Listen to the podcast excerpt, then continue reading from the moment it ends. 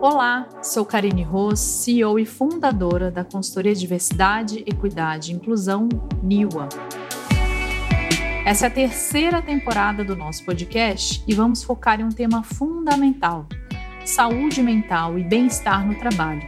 E como isso favorece uma cultura inclusiva e times psicologicamente seguros. Estamos vivendo quatro crises simultâneas: econômica, financeira, sanitária, antropológica e afetiva.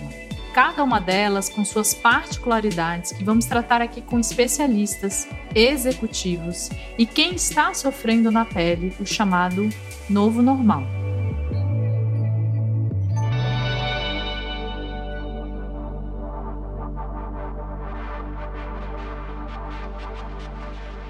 A Organização Mundial da Saúde fala que o contágio emocional é maior do que o contágio viral. E por isso a necessidade de cuidar da saúde mental entrou de vez na vida das pessoas. Durante esses dois anos de pandemia, passamos por vários estágios que foram do medo inicial da morte, do desconhecimento, das incertezas, para um segundo momento de enorme cansaço físico e mental até então, renascer a esperança com a chegada da vacina. E quando já se viu uma luzinha lá no fim do túnel, chega então a Omicron.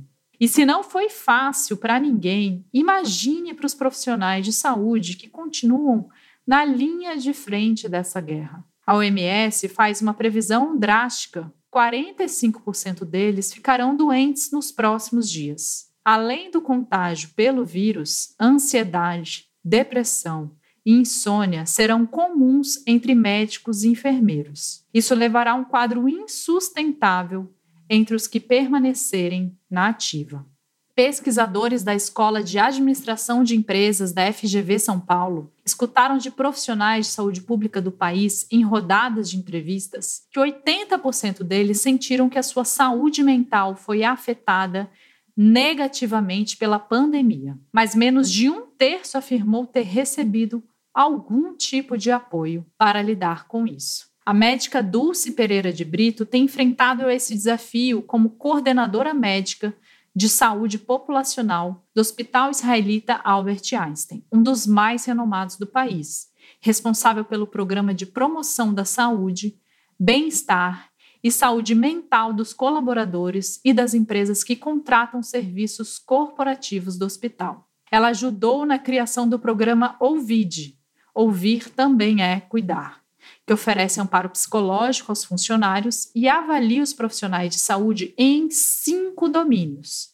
energia física, mental, emocional, social e espiritual. Ela também é professora da Faculdade de Medicina da USP. Para ela, é muito importante respeitar a individualidade, pois cada um viveu uma pandemia. O número de pessoas que tem no Brasil é o número de pandemias que vivemos, afirma. Por isso, mais do que nunca, gente, a compaixão e a empatia devem entrar em cena, intensificando ainda mais o lado humano em todas as relações. Será necessário expandir mentes e corações para entender que as experiências e necessidades de cada um são completamente diferentes. Vamos conversar como cuidar desses feridos em todas as dimensões com a doutora Dulce Pereira de Brito, professora de medicina da USP, especialista em medicina interna, terapia intensiva e promoção da saúde e coordenadora do curso de saúde mental nas organizações do Einstein.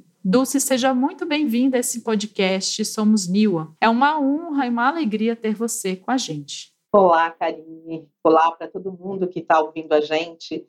É, muito obrigada por esse, por esse convite.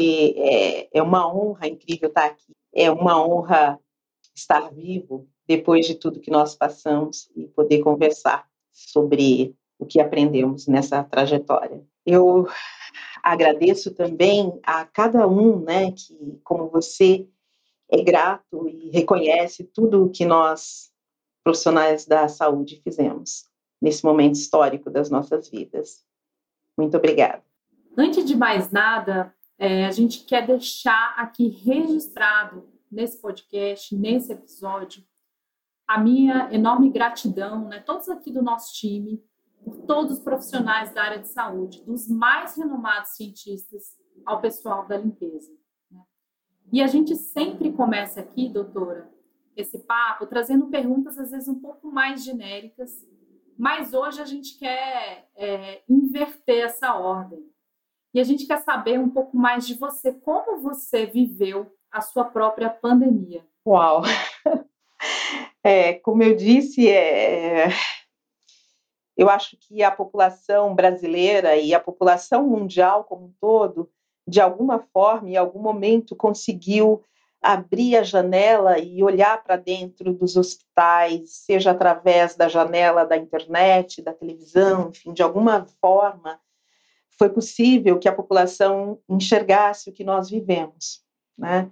Então, por isso eu digo a gratidão que tenho pelo reconhecimento de porque de fato não foi fácil.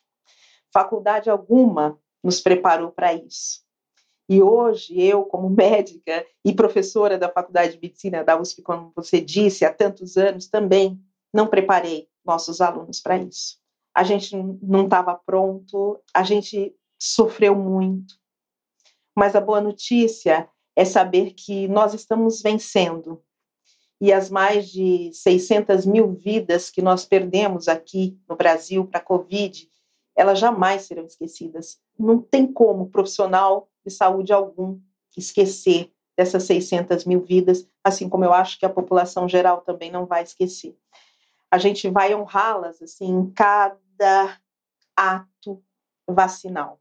E aí eu já me emociono, porque eu acho que o ato vacinal é a nossa forma mais ética e amorosa de honrar quem partiu. Foi muito difícil ver jovens partindo, ver pessoas que estavam saudáveis partindo.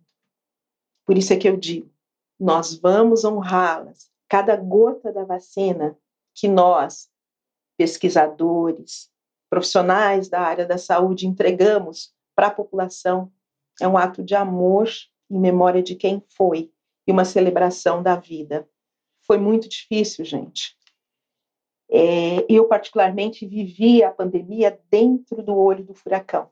E eu estava em duas pontas. De um lado, cuidando de pacientes gravíssimos, internados nas enfermarias de Covid do Hospital das Clínicas aqui de São Paulo, onde eu contei para vocês que dou aula.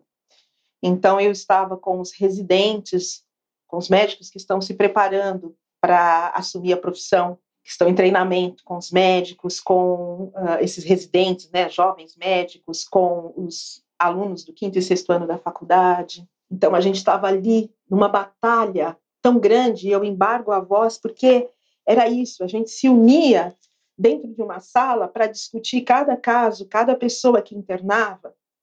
Vocês não podem imaginar com que força a gente estava ali não sem medo, porque a gente estava expondo a nossa própria vida e a vida dos nossos familiares quando a gente voltava para casa. Aqueles que voltaram para casa, porque vocês sabem que muitos profissionais de saúde ficaram, como eu, meses sem voltar para casa. Eu, por exemplo, sem ir para casa dos meus pais, que hoje já estão quase na casa de 90 anos. Meses, por medo e por responsabilidade.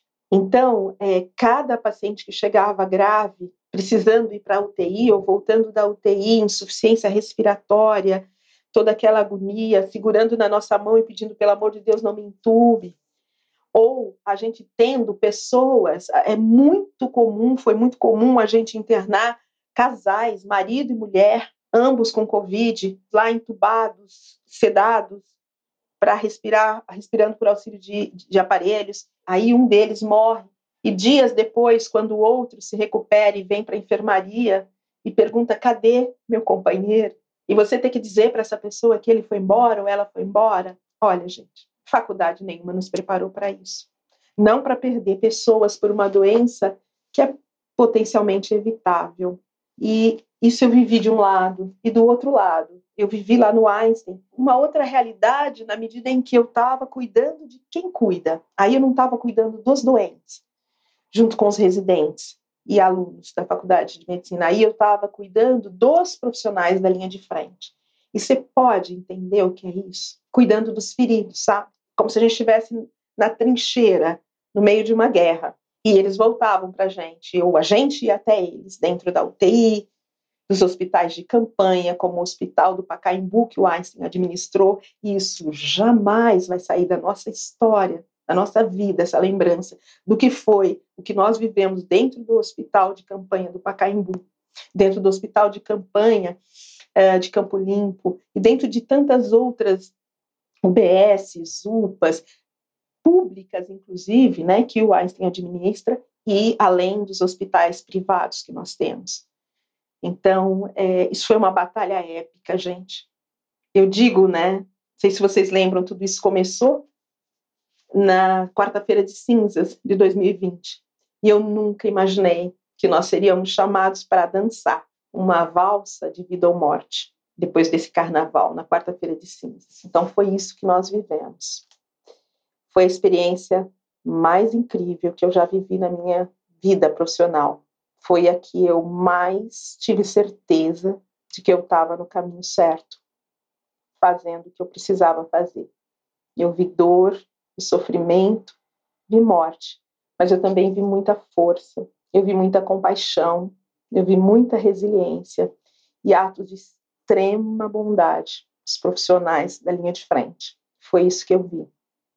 Eu vi muita gente doando a sua própria vida pela vida dos, dos outros. Foi isso, Karine. Gente, eu não sei vocês que estão nos ouvindo aqui, mas eu estou completamente arrepiada e, e emocionada, porque agora a gente está numa outra variante, né? Quase impossível a gente não conhecer alguém que não pegou a Omicron, né? É, se a gente não pegou, alguém do nosso lado pegou, algum amigo nosso pegou, parente pegou. E como que a gente consegue, né? É como se a gente estivesse vendo realmente um copo meio cheio, meio vazio, né? É, porque a gente graças a Deus, a grande, a maior, a maioria parte da nossa população ela ela está vacinada, é, mas a gente está ainda convivendo com esse medo, né, com essa alta taxa de transmissão.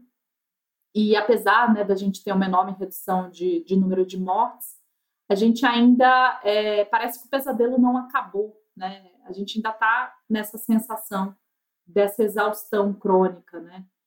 E aí me pergunto, né? E eu não sei se você tem respostas, mas como a gente pode buscar mais gás, né, para momentos como esse que a gente está vivendo, assim, a luz no fim do túnel. Como que a gente consegue criar meios assim da gente continuar essa nossa caminhada apesar de todos os percalços, apesar dos lutos, né? Eu, tive um parente que morreu de covid, infelizmente na época não conseguiu, a vacina a vacina estava chegando né, na, em Porto Alegre, mas ele já estava é, na UTI. Então, eu queria ouvir um pouco de você, de como a gente consegue esperançar aí esse novo momento né, que a gente está vivendo. Ai, Karine, puxa, você viveu uma experiência pessoal, e é, quando eu digo né, que o número de brasileiros é o número de pandemias que nós tivemos, é por isso, sabe? Porque cada um sabe onde apertou o calo, cada um sabe aonde foi que viveu é, o seu momento mais crítico. E eu acho que esperança é o nome do Brasil, ou o nome do brasileiro. Não é só porque na nossa bandeira tem o verde lá, mas é, acima de tudo, eu acho que a esperança é o que nos move. Eu, sabe, estava escrevendo outro dia uma retrospectiva, me pediram para escrever do que, de tudo que vivemos lá dentro do Einstein. Foi uma experiência incrível com os nossos colaboradores, com a linha de frente. E aí eu estava uh, ah, escrevendo, e quando cheguei para falar desse momento do Omicron, eu pensei, puxa vida, eu acho que o Omicron veio contar alguma coisa para gente. Porque a gente pensou que já estava chegando no fim. E de repente ele apareceu. E aí eu me lembrei de uma música do Toquinho, eu acho que chama Aquarela. Vê se vocês lembram dessa música. E olha só o que ele escreve, né? Como é que o poeta consegue traduzir o que a gente sente e às vezes não sabe dizer. Essa música é bem antiga, ela fala assim que o futuro é uma astronave que tentamos pilotar.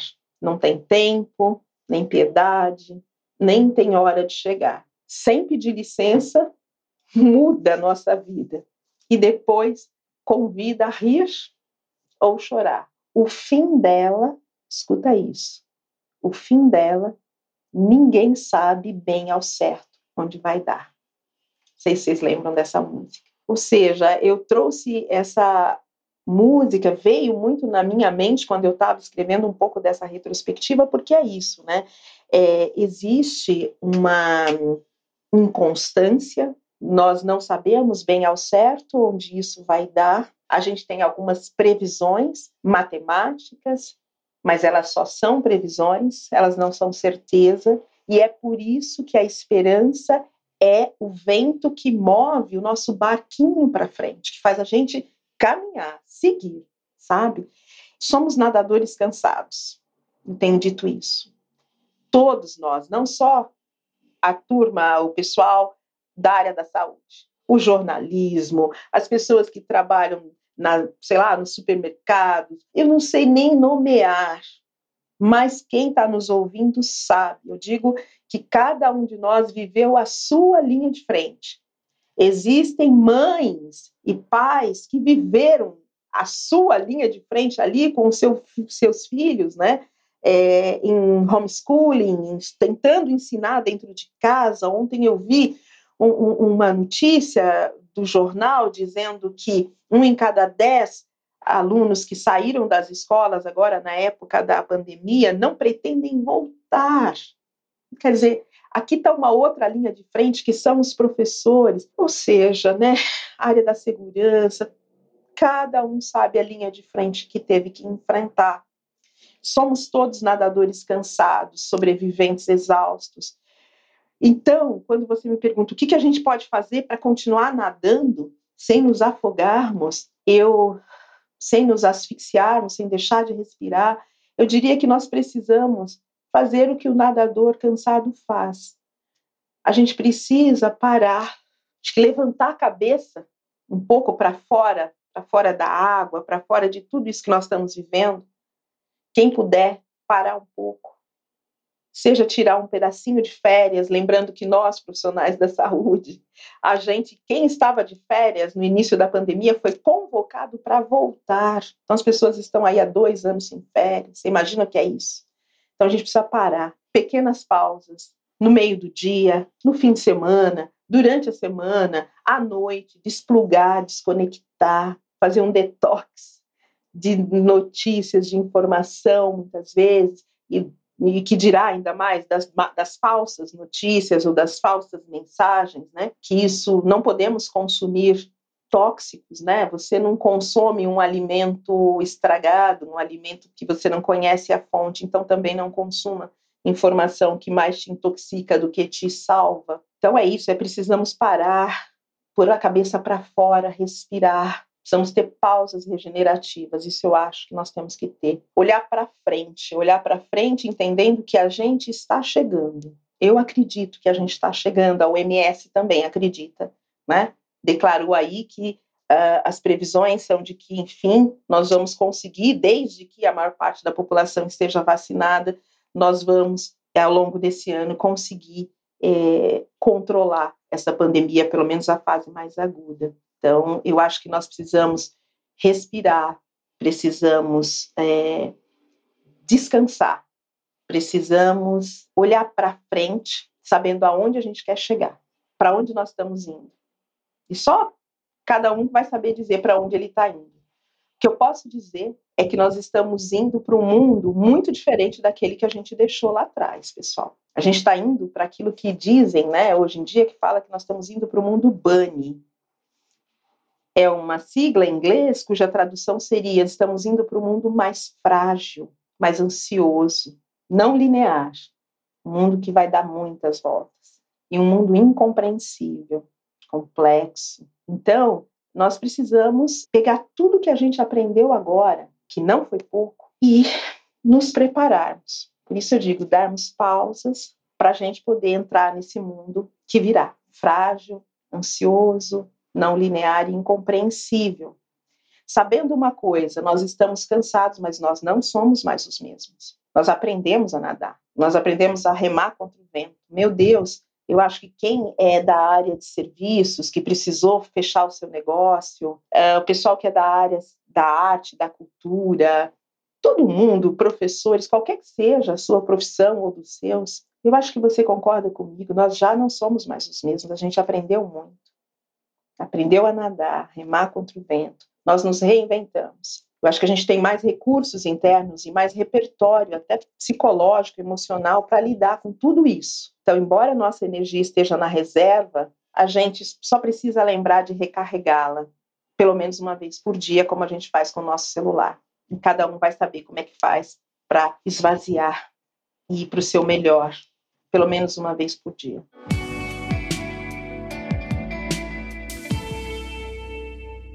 Doutora, é, eu não sei se você tem essa impressão, né? Você falou, a gente se reinventou. Eu concordo plenamente com o que você fala, nós não somos mais os mesmos. E a sensação que eu tenho é um alívio, né, ouvir da, da OMS e se tudo der certo, conforme as previsões, a gente consiga é, esse ano lidar, né, enfim, acabar com, com, esse vírus.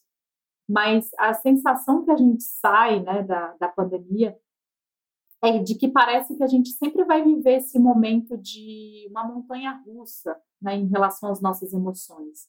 Eu vi até uma brincadeira aqui, né? num tweet, né, agora no início do ano, falando assim que eu não sabia que 2020 seria uma trilogia, né?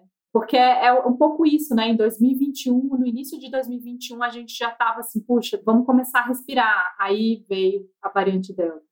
Aí 2022, agora a gente já estava, né? Enfim, retomando, digamos, né? Claro que nunca como antes, mas tentando retomar a nossa vida veio o Omicron. Então, a gente tem essa sensação, e eu vou falar um pouco por mim, que parece que a gente nunca mais vai voltar a esse estado um pouco mais controlável. É óbvio que a gente não controla nada, né? E a pandemia ela vem para jogar isso na nossa cara. Mas a sensação é que parece que a gente ainda vai continuar vivendo essa montanha russa de emoções. E a minha pergunta para você é nessa linha. Você trouxe muito na sua fala a questão da pausa, cada um saber como como faz o seu processo interno para conseguir respirar, se conectar com você. Mas como que a gente mantém a nossa saúde mental, né? É, entendendo esse mundo bunny que você trouxe e, e, e, na sua fala você descreveu muito bem. É, Karine, não, fácil não é. Mas o que, que é fácil nessa vida? É um desafio e sim, a gente viverá muito provavelmente montanhas russas, até vou até lembrar aqui do filósofo Bauman, né, que ele fala que nós vivemos num mundo líquido, é, um mundo volátil, incerto. E os estudiosos aí, por exemplo, que falam sobre mudanças climáticas, estão aí o tempo todo a apertar sinaizinhos de alerta que muitos não querem ouvir ou não conseguem ainda ouvir, dizendo que, olha, do jeito que nós estamos caminhando, nós teremos cada vez mais e mais eventos climáticos extremos, mais e mais pandemias, dentre outras condições que a própria, o próprio tempo em que vivemos nos coloca, nesse mundo volátil, líquido, acelerado, nesse mundo 24 por 7, né, hiperconectado. Então, é, diante desse novo desafio, o que a gente vai precisar é de novas soluções.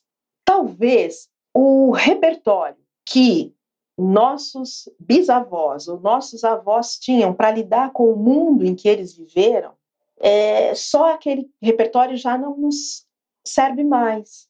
Não porque a gente deva deixá-lo, deletá-lo, mas é porque a gente precisa de novas competências para além daquelas. Então, meu convite é que a gente talvez tenha que abrir essa mala ou essa caixa de ferramentas que nós temos desde que nós nascemos, ferramentas para lidar com os desafios da vida, para lidar com os momentos de alegria e também com os momentos de adversidade que certamente todo mundo já viveu. E eu coloco aqui os momentos de muita alegria como também desafiadores, porque você sabe que há pessoas que elas estão tão desconectadas consigo mesmas, tão perdidas de si, que nem mais comemorar uma vitória elas conseguem, de uma forma saudável, sem se expor a um risco, Então, para as alegrias e para as tristezas que são fruto de quem vive, de quem está vivo, vai viver isso sim. Esse contraste do sol e da lua, da sombra e da luz, a gente vai viver. E cada vez mais agitado, porque esse mundo líquido é um mar revolto. E quando eu digo que a gente vai buscar, precisar de outras competências e vai precisar aumentar o nosso repertório, a nossa inteligência, é, eu estou falando agora de múltiplas inteligências, não só aquela da época da nossa bisavó, que acreditava que era a inteligência de quem ia lá e respondia um teste de QI e pontuava, gabaritava, tal. Não, eu estou falando de outras inteligências, como a inteligência emocional. Qual é o convite? Da mesma maneira que há tantos anos a gente aprende nas escolas, Karine, educação física, e a gente já entendeu que a gente tem que fazer atividade física, e a gente está aprendendo como faz, como é que eu faço um exercício de alongamento, como é que eu faço um exercício para aumentar a minha flexibilidade, etc. Essa educação física que vem desde pequenininho na escola, agora vai vir acompanhado e de mãos dadas com a educação para a gestão das nossas emoções. Porque, de fato, nós entramos num carrossel que, assim, essa montanha russa que exige de nós uma competência maior do que a que nós temos. Então, nós vamos precisar, e você sabe que agora está dentro da base comum curricular, desde 2020, agora é obrigatório que as escolas, todas as escolas do Brasil, públicas e privadas, tenham no seu no seu currículo aulas sobre habilidades socioemocionais, que são aquelas habilidades para a gente lidar com as nossas emoções, com as nossas e com as dos outros. Né? Então, isso para as crianças, tem várias universidades no Brasil e fora de áreas inimagináveis, como a área de exatas, por exemplo, que você poderia pensar, puxa, um pessoal mais analítico, mais voltado para o raciocínio, para a dimensão pensar, e não tanto para a dimensão sentir das relações, mas mesmo nessas escolas, nessas universidades, hoje em dia estão tendo cursos de gerenciamento das emoções, de gestão das emoções, de gestão das energias. Por quê? Porque claramente o mundo está trazendo novos desafios. Não adianta só a gente aprender habilidades novas com a tecnologia, com o computador. Isso é página 1. O que vai me manter inteiro, que vai fazer com que eu consiga seguir na vida, desempenhando minhas atividades enquanto profissional, enquanto mãe, pai, filho, amigo, enfim, na plenitude da nossa vida, é saber gerenciar as nossas emoções. Então, meu convite é: leia sobre, Existem livros, existem TEDs que você tem assim gratuitamente na, na internet, por exemplo. Em várias redes você pode encontrar. Tem livros incríveis que você pode ler. Visite uma livraria. Se você não puder comprar, senta lá, vai folheando, vai lendo. Se você tiver um tempo, se você tiver de férias, no final de semana, olha, duas, três vezes que você visitar a livraria, você lê livro, os livros inteiros. Aproveite isso. Se você é alguém alfabetizado, faça uso disso para enriquecer-se, para aumentar o seu capital psicológico. É, converse com pessoas que te fazem bem, com pessoas que são referências positivas para você.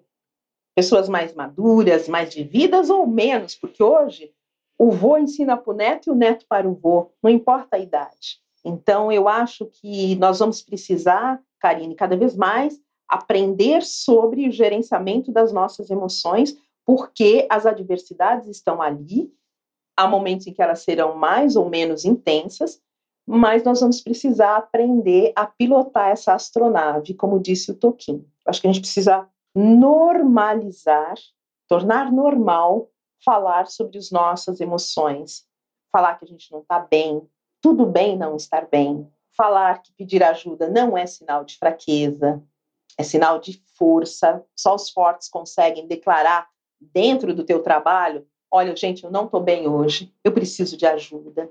Eu acho que a gente vai precisar procurar alguém que seja um bom ouvinte. Dizem, acho que é Rubem Braga que fala isso, que o que as pessoas gostam mesmo não é de quem fala bonito, e sim de quem ouve bonito. Então, a gente vai precisar desenvolver nossa habilidade de escuta, porque hoje ninguém escuta mais ninguém.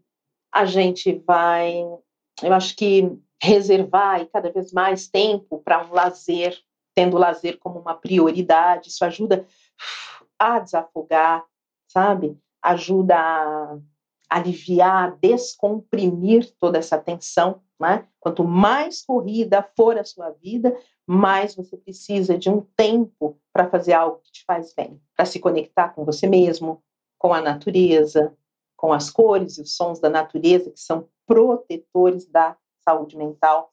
Olha, uma dica, às vezes é tão simples.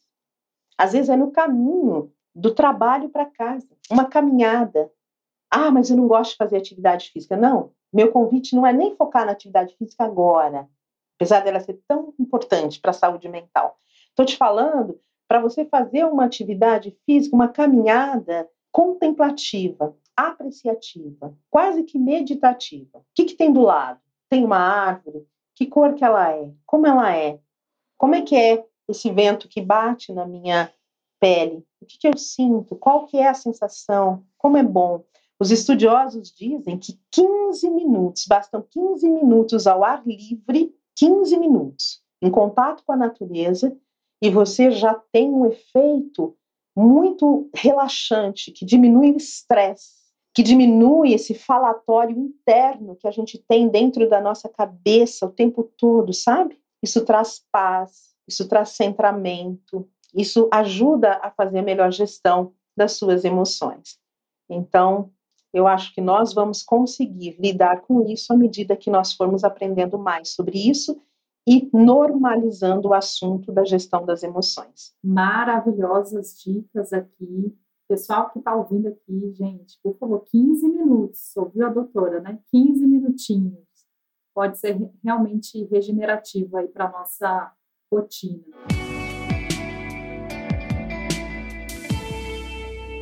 Eu queria trazer um ponto talvez um pouco mais sensível, mas talvez muitas pessoas que estão aqui nos ouvindo também possam estar passando por situações às vezes semelhantes, né? A gente está vivendo uma era né, de negacionismo, não tem como a gente não, não, falar sobre isso. A gente viu, inclusive, recentemente a questão da vacinação infantil, né? O governo, inclusive, também trazendo uma comunicação que vai contra, né?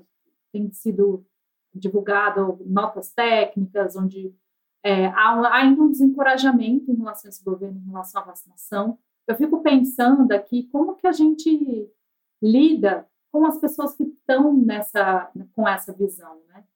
Eu acho que a gente está vivendo uma guerra que ela é ideológica, ela é política, é, usa-se das, das armas mais vis, que são fake news, né? Que é um discurso de ódio, de violência. E eu queria ouvir um pouco de você, é, até como você é, tem lidado com isso, né? Com essa quantidade, às vezes, de informações é, que tem levado pessoas a não olharem para a sua saúde, a não olharem o impacto dessa ação nos outros, porque a gente, acima de tudo, a gente está falando do coletivo, né?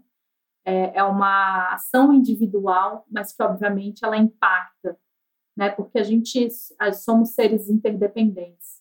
Então, eu queria ouvir um pouco de você. É, como que você tem navegado, né, é, ouvindo essas informações, é, acompanhando né, um pouco essas notícias, contato com pessoas que a gente tem pessoas, né, às vezes, às vezes familiares, até às vezes um pouco mais distantes, mas tem pessoas ainda que têm comprado esse tipo de discurso e, obviamente, tem um efeito muito nocivo para a nossa sociedade, né?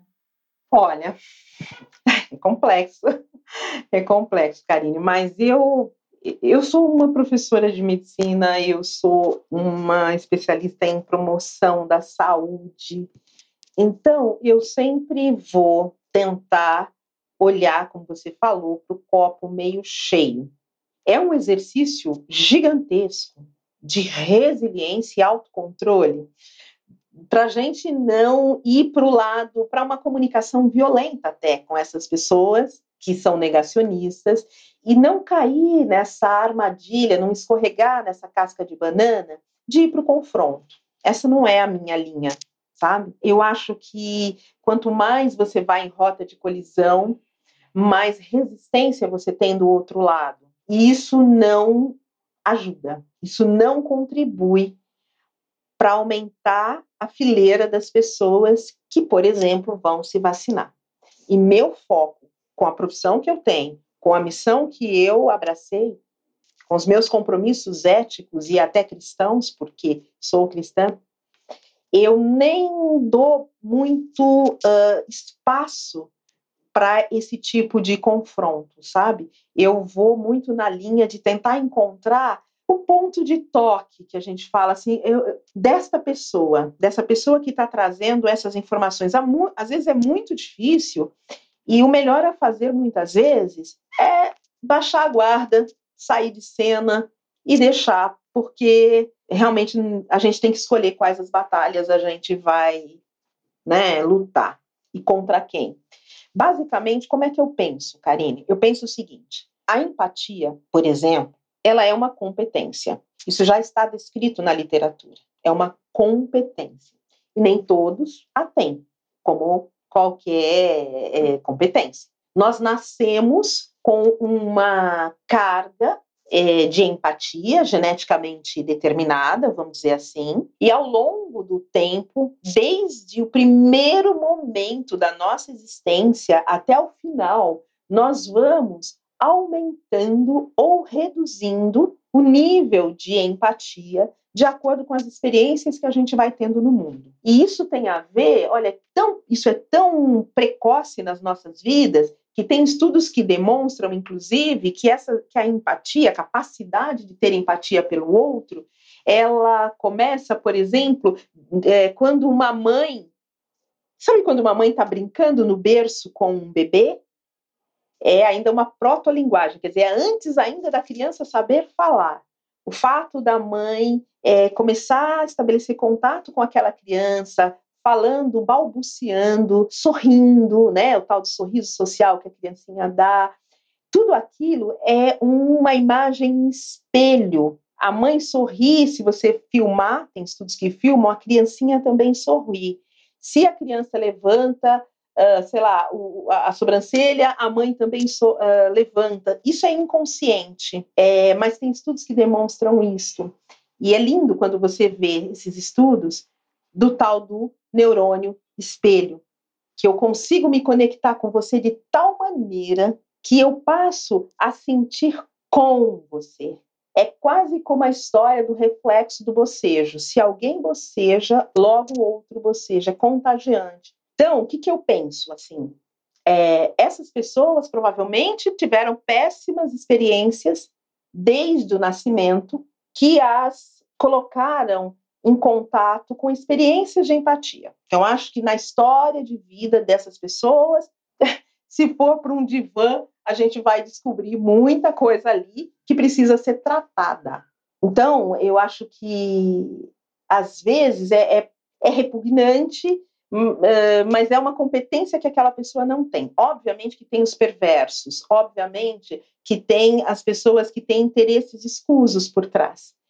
Mas eu acho que esse conjunto de pessoas negacionistas, elas são, são conjuntos compostos por muita heterogeneidade.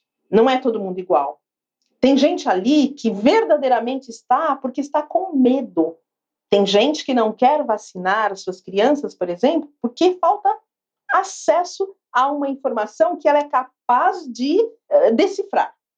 Sabe a história do analfabeto funcional? aquela pessoa que lê, mas não consegue interpretar o texto. Eu acho que existem pessoas que são emocionalmente analfabetas, funcionais. Então, elas não conseguem abstrair sequer o, que, o sofrimento do outro. É uma incapacidade que a ciência já chama que são pessoas que têm uma baixa inteligência emocional, uma baixa competência emocional. Isso é um problema. Para as pessoas que não vacinam suas crianças por medo, o que eu tenho a dizer é que essas pessoas têm esperança e nós não podemos desistir delas.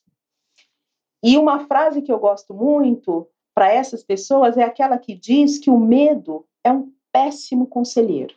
É um péssimo conselheiro. Se você tomar suas decisões em relação ao que você fará ou não com seu filho, baseado no medo, talvez você não vai ajudar o seu filho. você vai mais é prejudicá-lo. Sabe aquela mãe super, hiper, mega protetora que não deixa o adolescente sair, que não deixa asfixia? Eu faço uma analogia com essas pessoas que não fazem por medo. Só que o medo não é o melhor conselheiro que você pode ter. Eu acho que o convite é você que tem medo na ciência, no que estão dizendo, que tem algo por trás. Faz o seguinte, tenta fixar o seu olhar e a sua mente nas evidências. Eu acho que as evidências, elas são como uma estaca, elas são como postes no chão que nos seguram quando vem o vendaval das fake news. Você segura nas evidências. Que, que eu estou chamando de evidências? Pensa na história das vacinas no Brasil. Se você é jovem demais, tenta pesquisar na internet. Tenta ler nos livros como é que era antes e depois, por exemplo, da erradicação da poliomielite. Tenta dar uma olhada como é que era antes das, das crianças que morriam por meningites gravíssimas, como a meningocócica e outras. Segura, segura com força, mas com muita força nas evidências. E quando vier essa avalanche de fake news, como a própria OMS chama de infodemia, que é essa epidemia dessas informações questionáveis, segura, segura nas evidências. Eu vou te dar um exemplo. É, vamos fazer o seguinte: vamos substituir a medicina ou os profissionais da saúde, tá? Que seriam essas pessoas que talvez você agora não está conseguindo confiar. Vamos substituir pelos profissionais da engenharia. Vamos ver se a gente consegue fazer aqui um, um paralelo. Imagina que você precisa atravessar um mar. Vou chamar de rio para ficar mais fácil. A gente precisa atravessar um rio. Só que esse rio está cheio de tubarões. Faz de conta que no rio tem um monte de tubarões. Você precisa atravessar para o outro lado. O mar é a pandemia, o mar revolto. Os tubarões são o vírus da Covid, o SARS-CoV-2. Todas as variantes que você quiser, a Omicron, a Delta e qual você quiser. Nós temos que atravessar o mar, que é a pandemia, mas tem tubarões que são os vírus que podem nos matar. Nós podemos ser mortos por eles. Então não dá para a gente fazer essa travessia sozinho. Porque se você for querer atravessar esse mar sozinho, você pode ser morto pelos tubarões. Vamos precisar dos engenheiros para construir uma ponte que nos leve para o outro lado do rio, que nos leve para a terra firme. Em qual ponte você prefere andar? Você prefere andar numa ponte construída com cimento de ótima qualidade e ferragens validadas por pelos melhores engenheiros e pesquisadores da área que afirmam que a ponte é sólida e segura e que andam sobre a ponte, ou você prefere caminhar numa ponte construída por um grupo de dissidentes da engenharia que constrói uma ponte só de areia, sem evidência nenhuma de que aquela ponte é segura, de que esse caminho é um caminho que a gente deve seguir. Por qual caminho você vai? Eu vou pela ponte dos especialistas. Eu me sinto mais segura. Eu vou pela ponte onde de milhões de pessoas estão atravessando do e chegando do outro lado em segurança. Eu vou com a vacina e não com a cloroquina.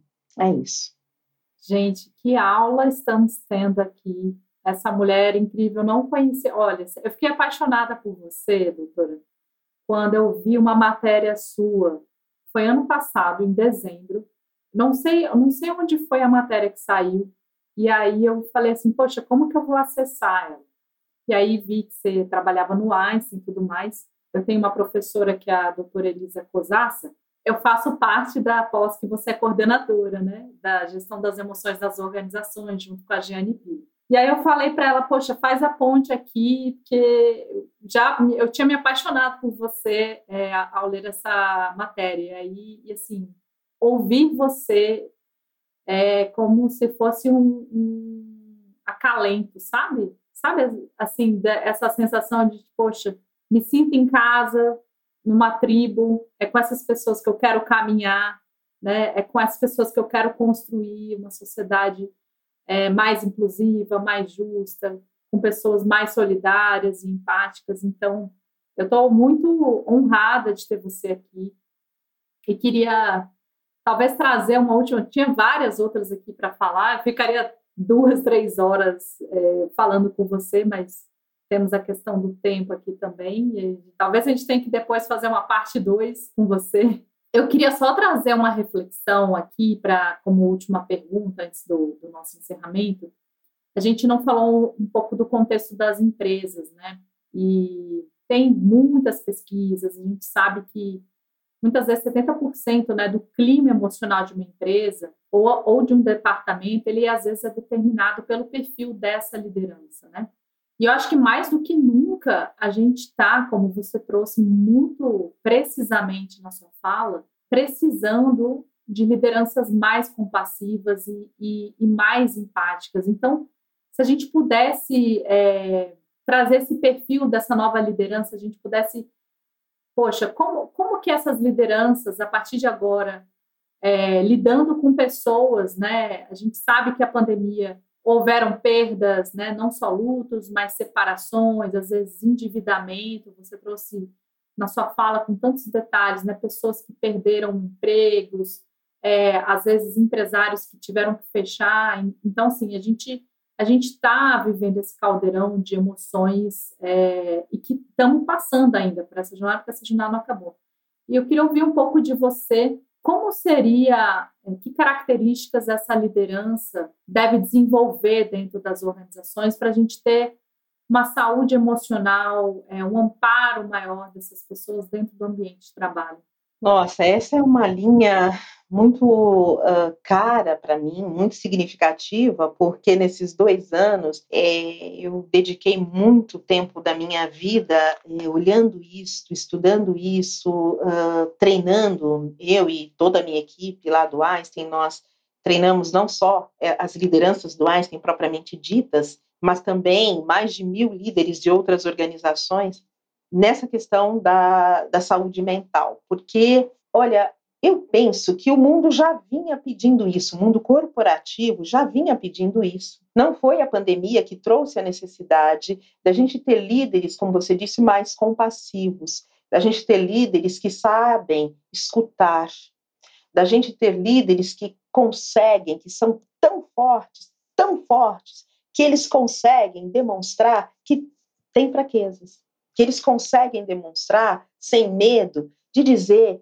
eu não sei, de demonstrar sua vulnerabilidade, dizer eu também tenho medo, eu também estou aqui com um ataque cardíaco, eu não sei o que é essa palpitação, eu também estou ansioso. Eu costumo dizer que o mundo corporativo ele já vivia tal tensão emocional e, e, e, era tão grande já a incidência de pessoas com problemas de saúde mental, depressão, ansiedade dentro das, das organizações que as organizações já estavam sentindo esse impacto, inclusive nas taxas de afastamento.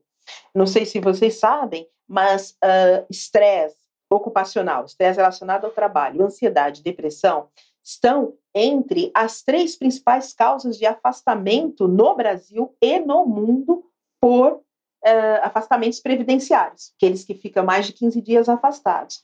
Então, as primeiras causas, dependendo do lugar, é, dores osteomusculares, dor nas costas, etc. E logo depois, ocupando primeira, segunda ou terceira posição, as questões de saúde mental. Então, era como se fosse uma latinha de refrigerante que já vinha sendo agitada, agitada, agitada, agitada, e a pandemia fez, foi abrir a tampa. E aí, agora essa questão da saúde mental transbordou para dentro das organizações e está na agenda de todo mundo. Essas lideranças foram formadas num mundo que também não as preparou para a gestão da saúde mental das pessoas e delas mesmas. As nossas faculdades, qualquer área, administração, direito, uh, sei lá, jornalismo, qualquer que seja, não nos preparou para isso.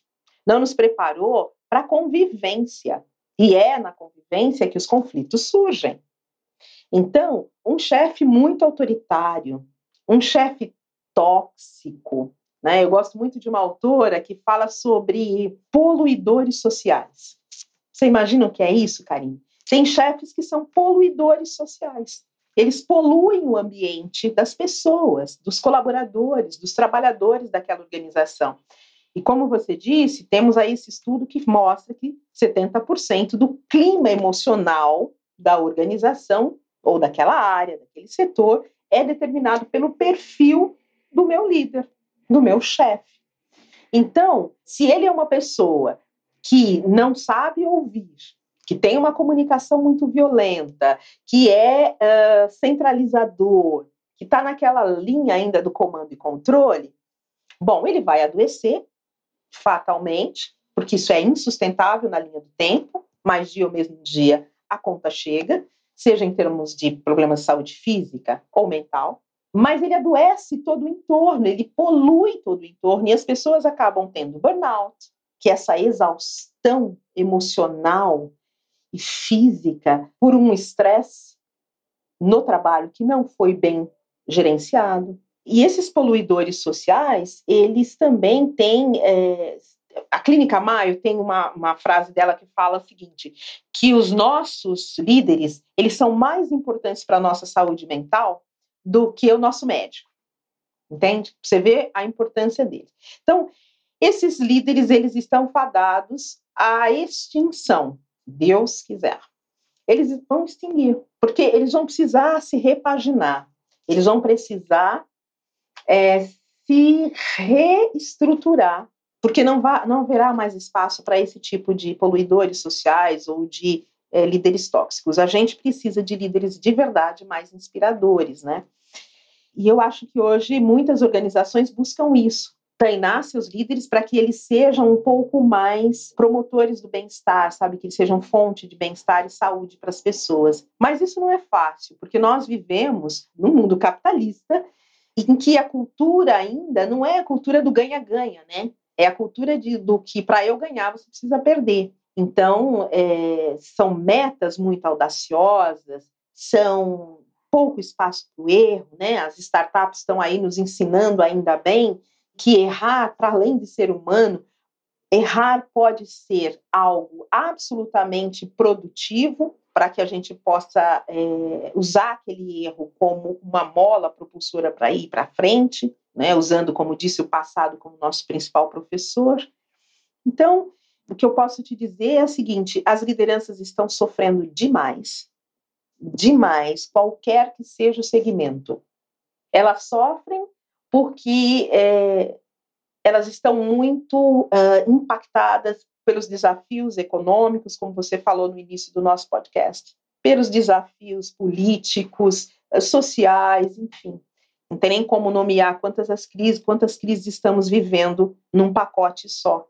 E, ao mesmo tempo, elas percebem que as suas próprias emoções estão colocando-as num lugar que elas, de incerteza que elas nunca sentiram. E elas não sabem o que fazer com isso, elas não sabem como lidar com isso. E é por isso que a gente investe no treinamento dessas lideranças em habilidades socioemocionais. Como é que eu nomeio o que eu estou sentindo? O que, que esse desconforto está me dizendo? O que, que essa, essa voz mais alta que eu impus aqui nessa reunião, esse soco, o que, que isso está dizendo sobre mim? É uma masculinidade tóxica? É uma inabilidade de lidar com as minhas necessidades? Do que, que eu preciso? Olha para dentro de você. Você precisa do quê? Você precisa dormir melhor? Você precisa de apoio? Você precisa se reconectar com o sagrado, se você acredita, se você tem alguma espiritualidade, você precisa se reconectar com seu propósito de vida, com seu sentido. Gente, não tem solução mágica. Ou a gente descobre do que a gente precisa, quais são as nossas necessidades mais profundas. Vamos pensar aqui na pirâmide de Maslow. Para além das necessidades de sobrevivência, segurança, comida, que está tudo abalado hoje em dia, porque tem gente que está realmente passando muita necessidade para sobreviver, para comer, para viver. Mas se eu estou num outro lugar, num outro patamar, em que eu já resolvi essas questões básicas, do que mais eu preciso para me acalmar, para encontrar paz em meio ao equilíbrio, para irradiar o que eu tenho de melhor e não o que eu tenho de pior, para deixar de ser um poluidor eh, social, que chego em casa, detono com a família, com os filhos, chego no trabalho, faço o mesmo com os meus colaboradores ou pares. Então é, é disso que nós falamos, é sobre a vida, é sobre por que, que você levanta todo dia de manhã e vem para cá. Às vezes o líder acaba descobrindo que ele está no caminho errado, que ele nem precisaria estar tá fazendo tudo aquilo, que talvez viver com menos é mais seguro e ele pode ser mais feliz indo para um outro lugar. Mas e a coragem para fazer isso? Como é que eu me preparo para poder abrir mão daquilo que não faz mais sentido para mim? Se eu tenho oportunidade a, a escolher, como é que eu faço para dizer não, não só para os outros, mas para mim mesmo? Como é que eu faço para me perdoar pelas escolhas que eu fiz? Perdoar meu passado? É uma conversa comprida, sabe, carinho? Mas é um olhar para essa liderança não como se eles fossem os principais carrascos, digamos, causadores do nosso sofrimento, mas é entendendo o impacto que o perfil e a inteligência emocional deles têm sobre a nossa, como é que a gente capacita essas pessoas para se reconectarem com aquilo que realmente faz sentido para ela, se tornando uma pessoa mais generosa, mais amorosa, mais empática e com mais compaixão. Com mais compaixão com os outros, com seus colaboradores, entendendo que as pessoas, como disse, cada um viveu uma pandemia, cada um tem uma necessidade diferente, então ele precisa ter uma escuta muito refinada para poder entender a necessidade de cada um e poder dar para cada um na medida do possível. E quando não for possível, como é que a gente acolhe esse grupo? É muita responsabilidade. É muita responsabilidade. Ele leva o papel de um professor. O professor tem 40 alunos na sala. O líder, às vezes, tem centenas de pessoas sobre seus ombros. Ele leva o papel de, dos pais, ele leva o papel de um político, de um assistente social, de um psicólogo, de um administrador. É muito papel que às vezes a gente coloca numa única pessoa. E às vezes os próprios times o instabilizam. Então, como é que a gente ajuda essa pessoa a ser a sua melhor versão, né? a encontrar a sua melhor versão? É um caminho, é uma trajetória, mas vale muito a pena, porque ele melhora como pessoa e como profissional. E a equipe sente imediatamente é, essa mudança. É quase como você viver num lugar cheio de fumaça, intoxicado, e de repente abre a janela e você consegue respirar. Aliás, eu acho que não conseguir respirar é a frase né, da pandemia, do George Floyd ao Covid, como nós precisamos respirar. Gente, eu conversei com essa mulher inspiradora, extremamente profunda, doutora Dulce Pereira de Brito. Queria agradecer mais uma vez aqui para todos, é, reforçar todos que estão nos ouvindo, o seu tempo, é, o quão é precioso tudo que você trouxe aqui, então que as pessoas possam de fato refletir, que aqui foi uma verdadeira aula de reflexão né, e de é, mudança, talvez, da nossa base, da fundação, né, que talvez a fundação das pessoas é, não estejam sólidas. Então, queria agradecer e, e poder, talvez, se você quiser deixar uma mensagem final, algo que você queira que a gente não abordou, alguma, algo é, mais breve do que as, as perguntas que eu fiz, que todas as perguntas eu trouxe não foi fácil, mas talvez algo que você queira reforçar do que você já falou aqui, é, para a gente encerrar aqui, já com dor no coração. Eu que agradeço esse momento, é, agradeço a cada ouvido e cada coração que esteve comigo nesse momento. Talvez dizer, para a gente nunca se esquecer, que nós somos, como você trouxe, interdependentes. Não vai dar para atravessar o rio se não for juntos. Então, meu convite é, gente, vamos junto, vamos junto acreditando que a gente pode transformar. Do jeito que tá, não tá bom, pode ficar melhor. E ele só vai ficar melhor se a gente fundar as nossas estacas nas evidências, na ciência e naquilo que faz sentido para cada um. Se for a espiritualidade, que seja, se for a arte, se for o teu propósito, finque as suas raízes naquilo que te faz bem, e juntos vamos tentar vencer todo tipo de adversidade. Não é fácil. Eu fecho com uma frase que é um provérbio árabe que diz o seguinte: é, é aos poucos que o fio de lã se transforma num turbante. É aos poucos. Vamos com paciência, mas perseverança e muita esperança, porque enfim, vamos tecendo aí a nossa história de vida. Gente, eu não tenho dúvidas também que o caminho para a regeneração das empresas é pela compaixão, né, com lideranças conectadas com seus times, fornecendo essa escutativa que a doutora acabou de trazer aqui para nós, conexão, propósito, espiritualidade e oportunidade de desenvolvimento que as pessoas tanto desejam. E se você quer saber um pouco mais sobre essa temporada, que está aqui e está curtindo esse podcast, se você tiver qualquer sugestão, ideias de pautas, pode mandar lá no Insta, arroba ou se preferir, pode ser por e-mail também, contato arroba. Também estamos no LinkedIn. Até o próximo episódio, toda quinta, na sua plataforma preferida. Uma produção, voz e conteúdo.